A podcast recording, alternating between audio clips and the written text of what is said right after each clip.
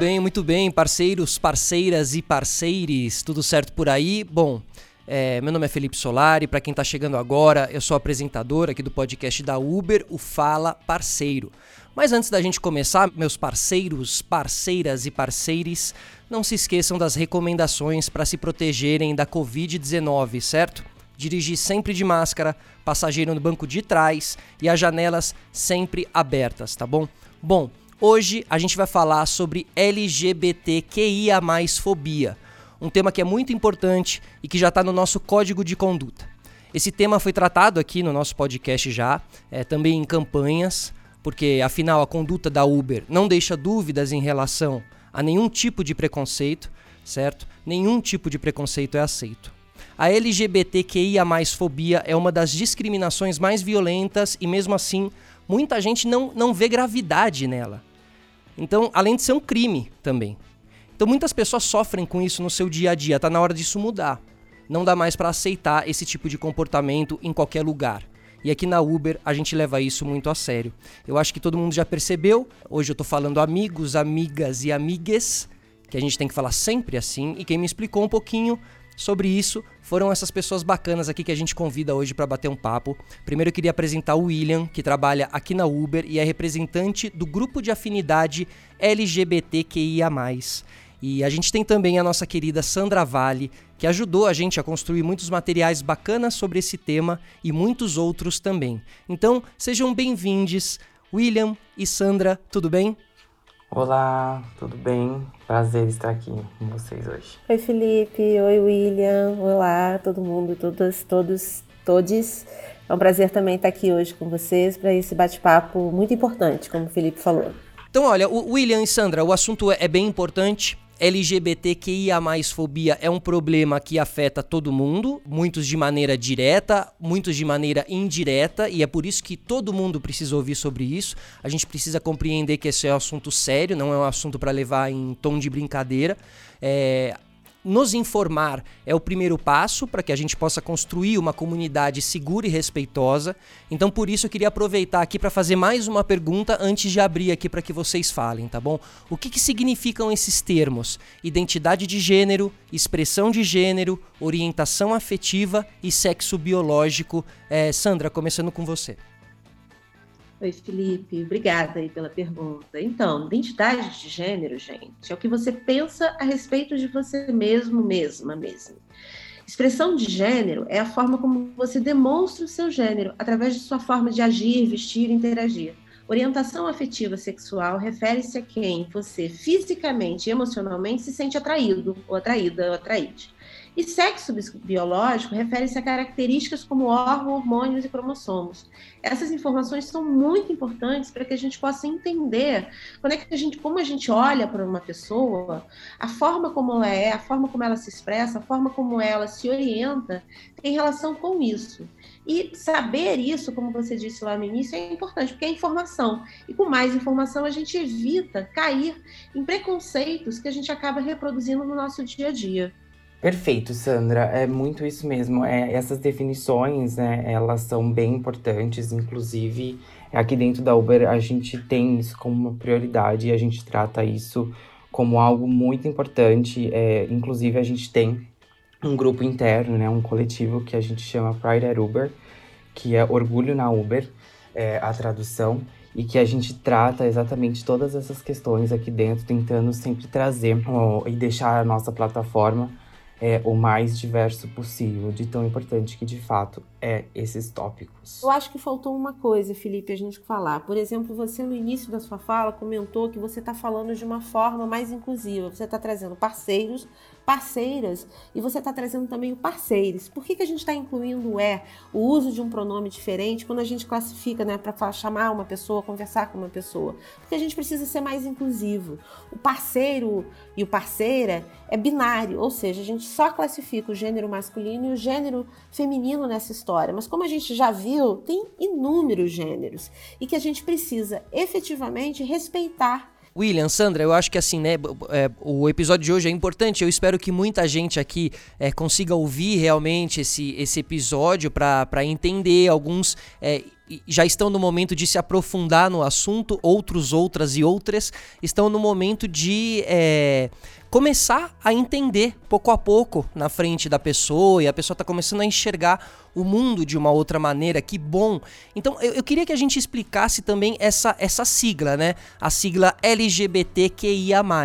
Porque em um primeiro momento, de repente, para alguma pessoa pode parecer uma sopa de letras ali, complicadas, mas cada letra significa um grupo com histórias, lutas e demandas próprias, né? Também todas de igual representatividade. Então, assim, vamos falar um pouquinho sobre essa, essa sigla, Sandra? Sim, vamos, Felipe. E é importante isso, assim, estar informado para que a gente possa valorizar a representatividade das pessoas. Representatividade, gente, é importante.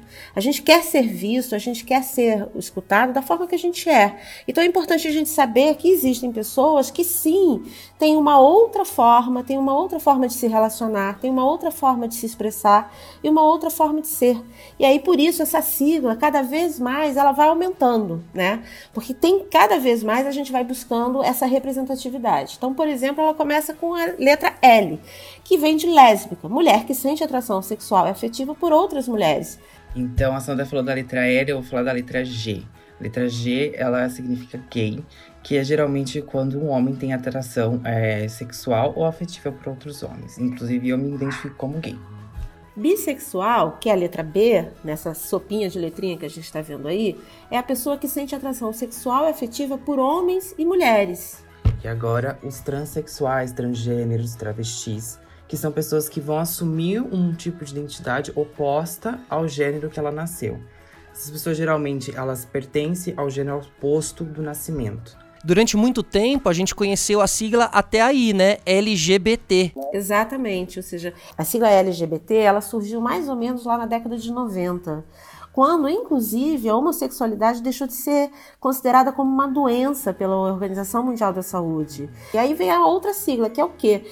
Essa sigla, queer, é, foi incorporado na sigla aqui no Brasil. Ela é mais conhecida nos Estados Unidos e em outros países. Aqui no Brasil ela ainda é pouco utilizada, mas o termo significa uma forma de designar, ou seja, uma forma de determinar todos que não se encaixam na heterocis normatividade o que é heterocisnormatividade? O homem, mulher hétero, que somente se relaciona com mulheres ou somente com homens que é a imposição compulsória, ou seja, aquela imposição que a gente meio que nasce, todo mundo achando que tem que ser aquilo. Perfeito. Mas o mais importante é que esse queer, ele tem a ideia com esse gênero mais fluido. Ou seja, são pessoas que entendem que se relacionar independe do encaixe, se eu sou gay, se eu sou lésbica, se eu sou bissexual, se eu sou transexual, se eu transgênero, travesti, e aí outros mais, ela transita por um, digamos, por um espectro maior por um espaço maior de entendimento do que, que ela sente pelos outros e de como ela se expressa. E o I, ele é de intersexual.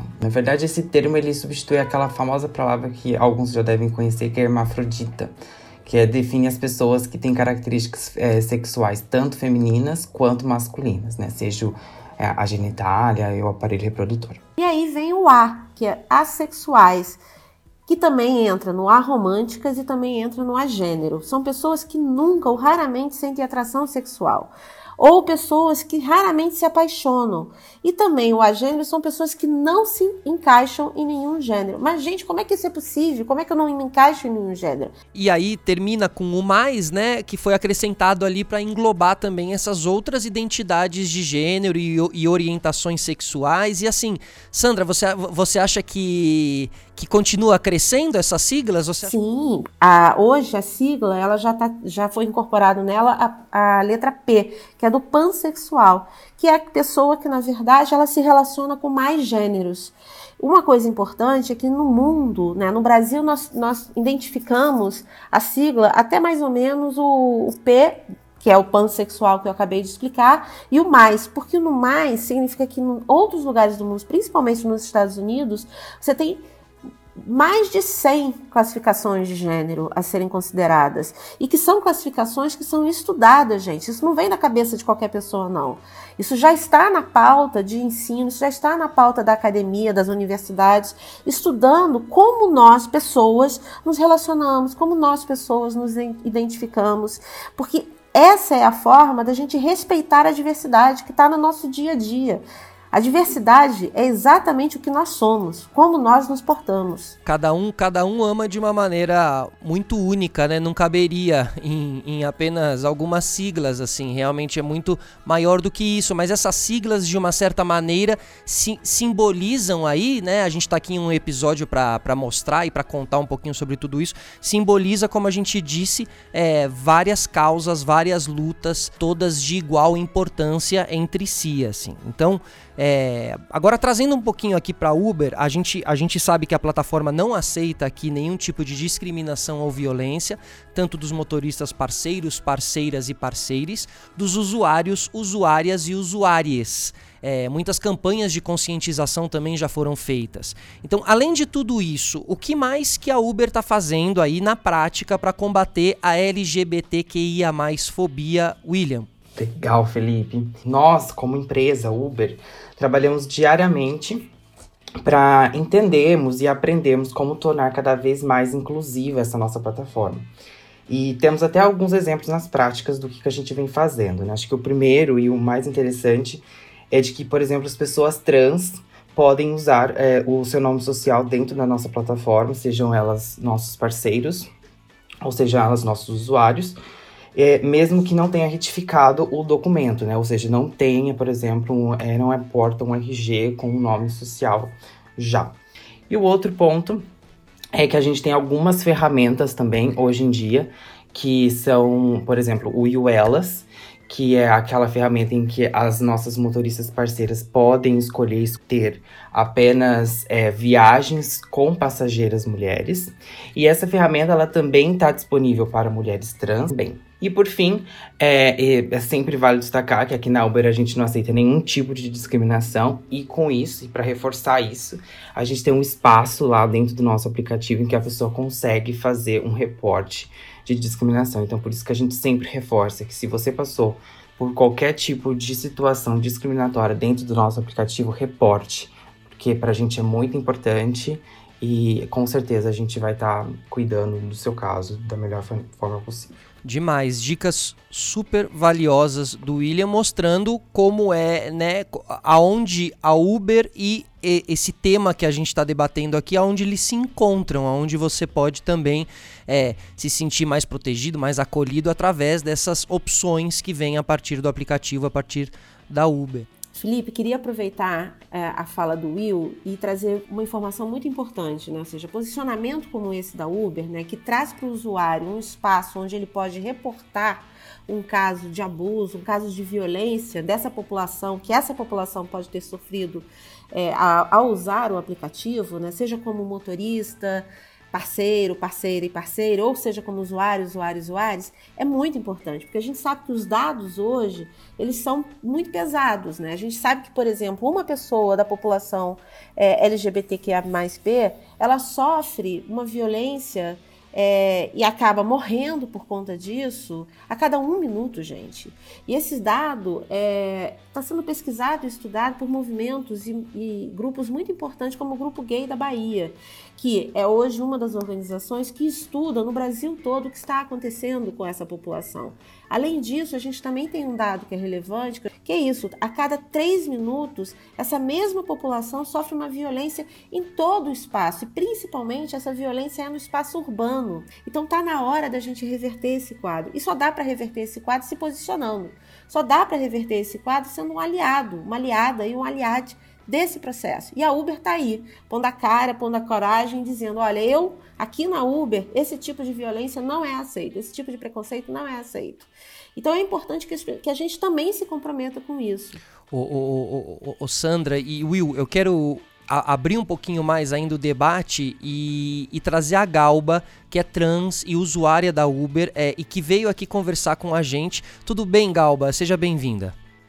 Olá, eu sou a Galba Gogoia, eu sou usuária da Uber, é, eu sou travesti, tenho 27 anos e sou atriz e cineasta.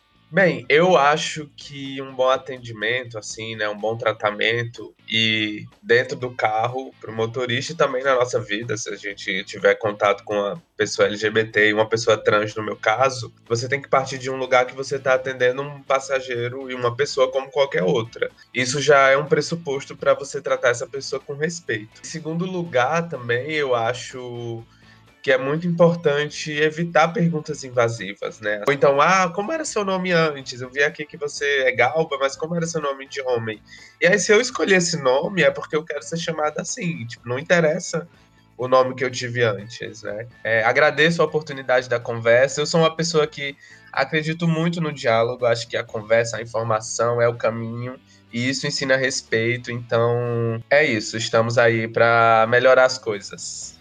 Muito bom, Galba, obrigado é, pelas palavras, pelo posicionamento, pelo depoimento. Pessoal, muita informação no episódio de hoje. Muito obrigado pela troca aqui, Sandra, Will. É, vocês tiraram aí dúvidas dos nossos parceiros, parceiras e parceiros. Esse espaço que a gente tem aqui é importante porque a gente consegue falar de coisas que afetam aí o dia a dia de todo mundo. A LGBTQIA mais fobia é um assunto sério, é importante, é urgente.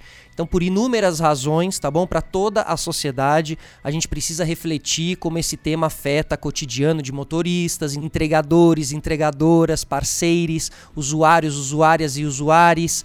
Então, olha, para Uber tratar situações de discriminação é muito importante o enfrentamento ao racismo, machismo ou qualquer outro tipo de violência. A gente vem falando sobre é, esses temas aqui nos nossos episódios. Hoje a gente falou um pouquinho sobre como a existência, a visibilidade da população LGBTQIA+, não é uma piada, certo? Não tem que ser uma brincadeira. A discriminação e a violência contra essas pessoas é um assunto sério, a gente precisa ser aliado, aliada e aliade no combate desse problema grave aí que afeta tantas pessoas no nosso dia a dia, tá bom? Lembramos da campanha da Uber que trouxe a público um posicionamento muito direto e forte Nenhum tipo de discriminação será aceito na Uber e o principal que um bom serviço precisa ter como base o respeito por todos, todas e todes, independente de sua raça, identidade de gênero ou orientação sexual. Ouvintes, muito obrigado. A gente finaliza o nosso episódio por aqui. Obrigado a todo mundo que ficou aí com os olhos e os ouvidos atentos, nos ouvindo e aprendendo, tá bom? E eu conto com vocês nos nossos próximos encontros. Um beijo para quem é de beijo, um abraço para quem é de abraço. Tchau.